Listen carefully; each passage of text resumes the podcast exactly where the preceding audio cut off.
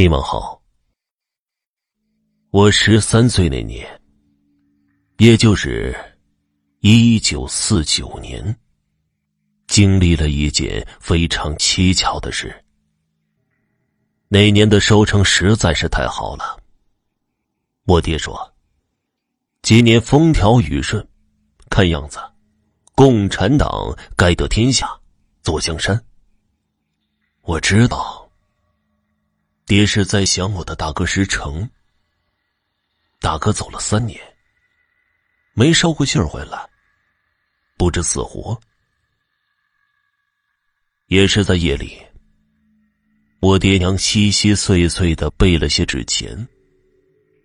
等到夜深人静，两个人在大门口蹲着，把纸钱给烧了。他们相信，如果风吹纸灰高高飘走。就证明我大哥来领钱了。那他已不在人世。如果无风来吹纸灰，我大哥肯定还活着。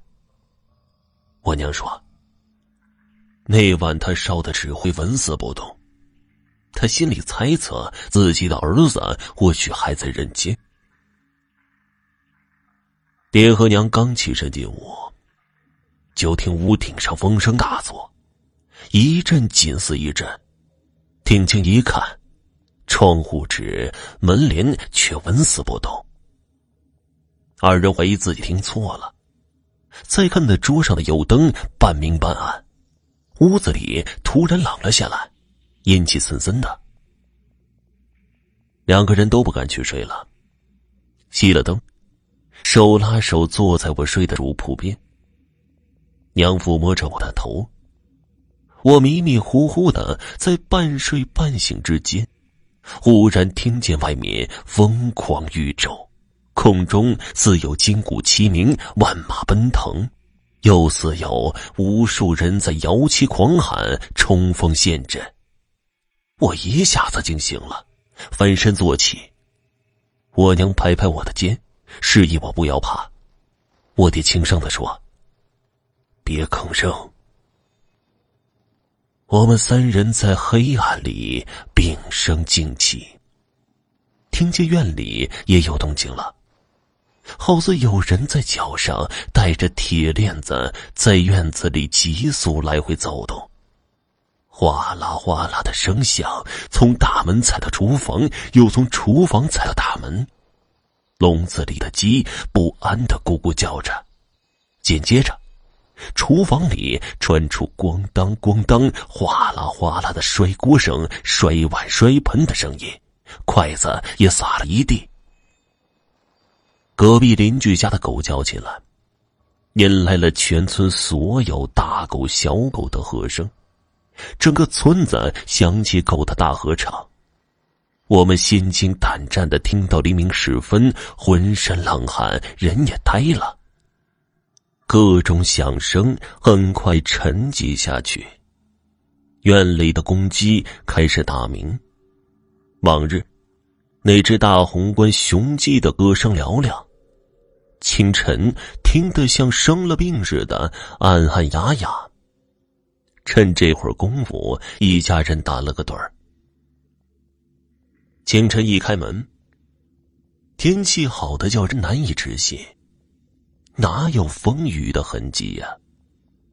我娘慌忙进了厨房，我随后跟进去，但见里面一切如常，锅碗瓢盆筷子都在自己的位置上安然无恙。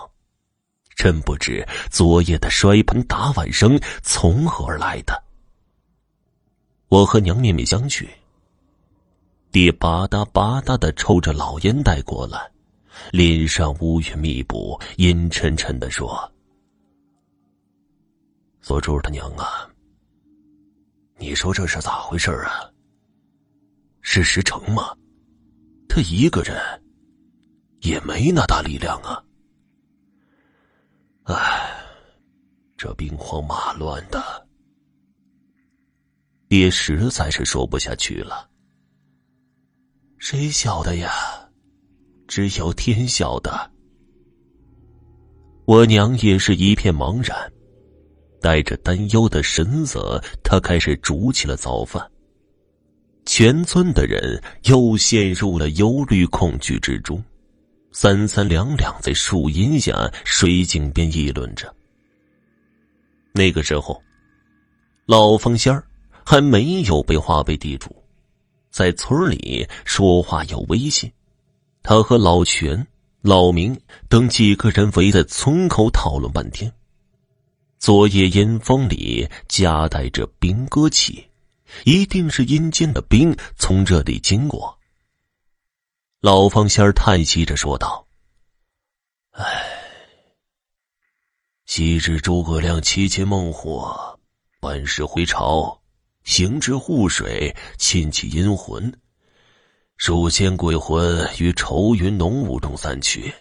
将来呀，这股阴兵是蒋介石的国军中丧命将士。听说呀。”那蒋介石已退到台湾去了，他们能不跟着吗？老明和老全点头赞同。嗯，按中国人的规矩，他们应该跟去享受祭祀，不知多少天能过完呢。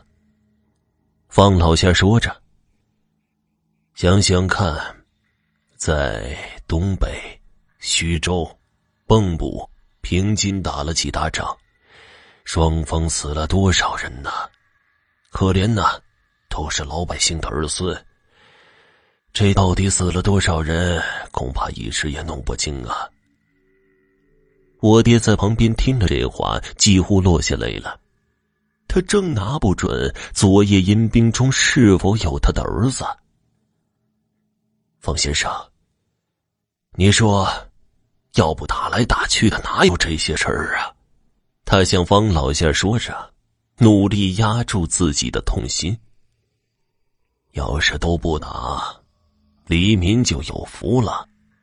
你瞧这阵势，昨夜才是开头，估计啊还得闹上个三夜五夜的，大伙儿要做个准备。方老仙沉吟着说道，老全跟着说。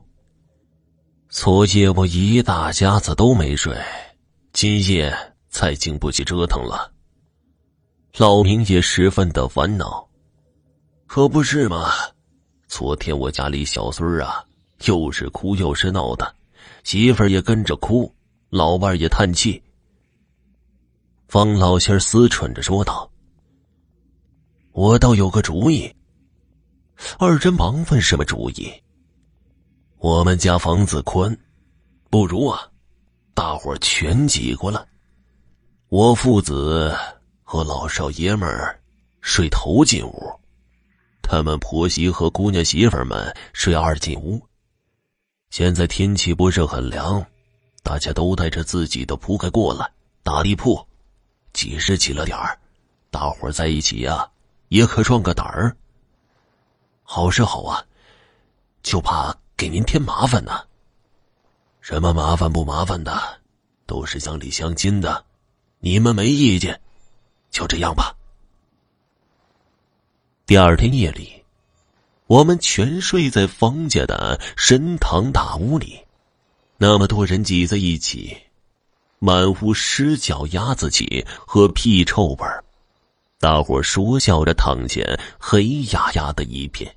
大约午夜时分。风起了，呜呜的吹得地动山摇一般。方家院子里高大的梧桐树和香樟树随风狂舞，树叶扑啦扑啦的打在墙、地上。房顶上的瓦似乎要被掀翻了，风声不停，一波未平一波又起。风声闹醒了几个不贪睡的人。我是很机灵的。爹一翻身，我就醒了，沉默的听风吼叫。渐渐的，风声小了，最后完全熄了。院中的树静立着，树叶也不落一片，天地间静止的好像地球都忘了转，又好像千万只鬼的手爪，随时都会从黑暗里猛地伸出来。千万张鬼脸马上就会显现在眼前，我的心砰砰跳得快到嘴边，只听得咔嚓咔嚓的脚步声由远而近，似有大队人马开了过来。一时间，人喊马嘶，刀枪叮当，从房家的屋顶上、树梢上，从黑黢黢的半空中向南边齐齐冲过来，还仿佛听到有人说话：“他妈的，你踩我的脚了！我要找我们长官。”房上的瓦都被踩得哗啦啦直响，我紧张的一身鸡皮疙瘩。黑房子里有几个人起来，在窗口边张望，我也悄悄的踏了过去，趴在旁边，揉揉眼睛，努力的想看出点什么。夜空是黑灰色的，星星像在打盹儿，院中的几棵大树死了一般的呆着，除此之外什么也看不见。奇怪。这千军万马呼啸而过的声势是从哪儿来的呢？正在疑惑，有蝙蝠盘旋着从窗前飞过，扑啦啦的蹬落了墙上的灰，霎时迷了我的眼睛。我用手指沾了唾沫，小心翼翼的揉着，摸索着回到铺位坐下。那个时候。满屋子的人已醒了大半，有人低声说：“你听，像是伤兵在哭呢。”果真有声音在屋檐，像哭又像笑，那是疼的受不了的声音，一阵比一阵响，夹杂着汗滴叫骂声，潮水似的向我耳边袭来。我这辈子再没听过这么怕人的声音，幸亏大伙挤在一处，要是我一个人，岂不被吓死？鸡叫的时候，什么声音都没了。随后的两天夜晚，情况大同小异。我爹有天晚上憋不住出去小解，摔了一跤，身上跌出一块青，像个脚印。他认定那是过路的阴兵踢了他一脚。过完阴兵，我们小孩子恢复了在村口游戏。有时风罢了，我坐下来数天上的星星。秋天的夜空，星星就像深蓝色的缎子上撒满了钻石。我一颗一颗的数着。看到方老仙儿从那高门楼里踱出来，背着手低着头在自家门口转悠，一副垂头丧气的样子。前几天他还挺自在，谁知平静了不到二十天，晚上又过阴兵。这回风朝北刮，兵往北涌。老全和老明对我爹说。这一次是共产党的阴兵，因为共产党定都北京，也要祭奠为他们战死的士兵。这些阴魂都赶去想着祭祀。老明的大儿子，在八路军队伍里，也是多年杳无音讯。老明听到阴兵朝北走，心里像猫抓似的，一副难受相。我爹宽慰他说。共产党的兵死的少，你儿子定会衣锦还乡的。老明说不出话，伸出松树枝样粗糙的手抓抓头。那个时候，滋水县全境都解放了，地主受的监控，方老仙儿的地位一落千丈。我们第二次避阴兵，男女分别住在老明和老全家里。有了第一次的经验，第二次大伙从容了很多。一样的狂风大作，人喊马嘶，我们却不那么怕了。我和我爹扒着窗户上看，隐隐约约看到跟在大部队后面的那些缺胳膊断腿，甚至无头的残躯。悠悠呵呵前进，似乎有一个黑影儿轻轻的落到老明家院里，无声无息的。我悄声的说：“爹，你看，有东西掉下来了。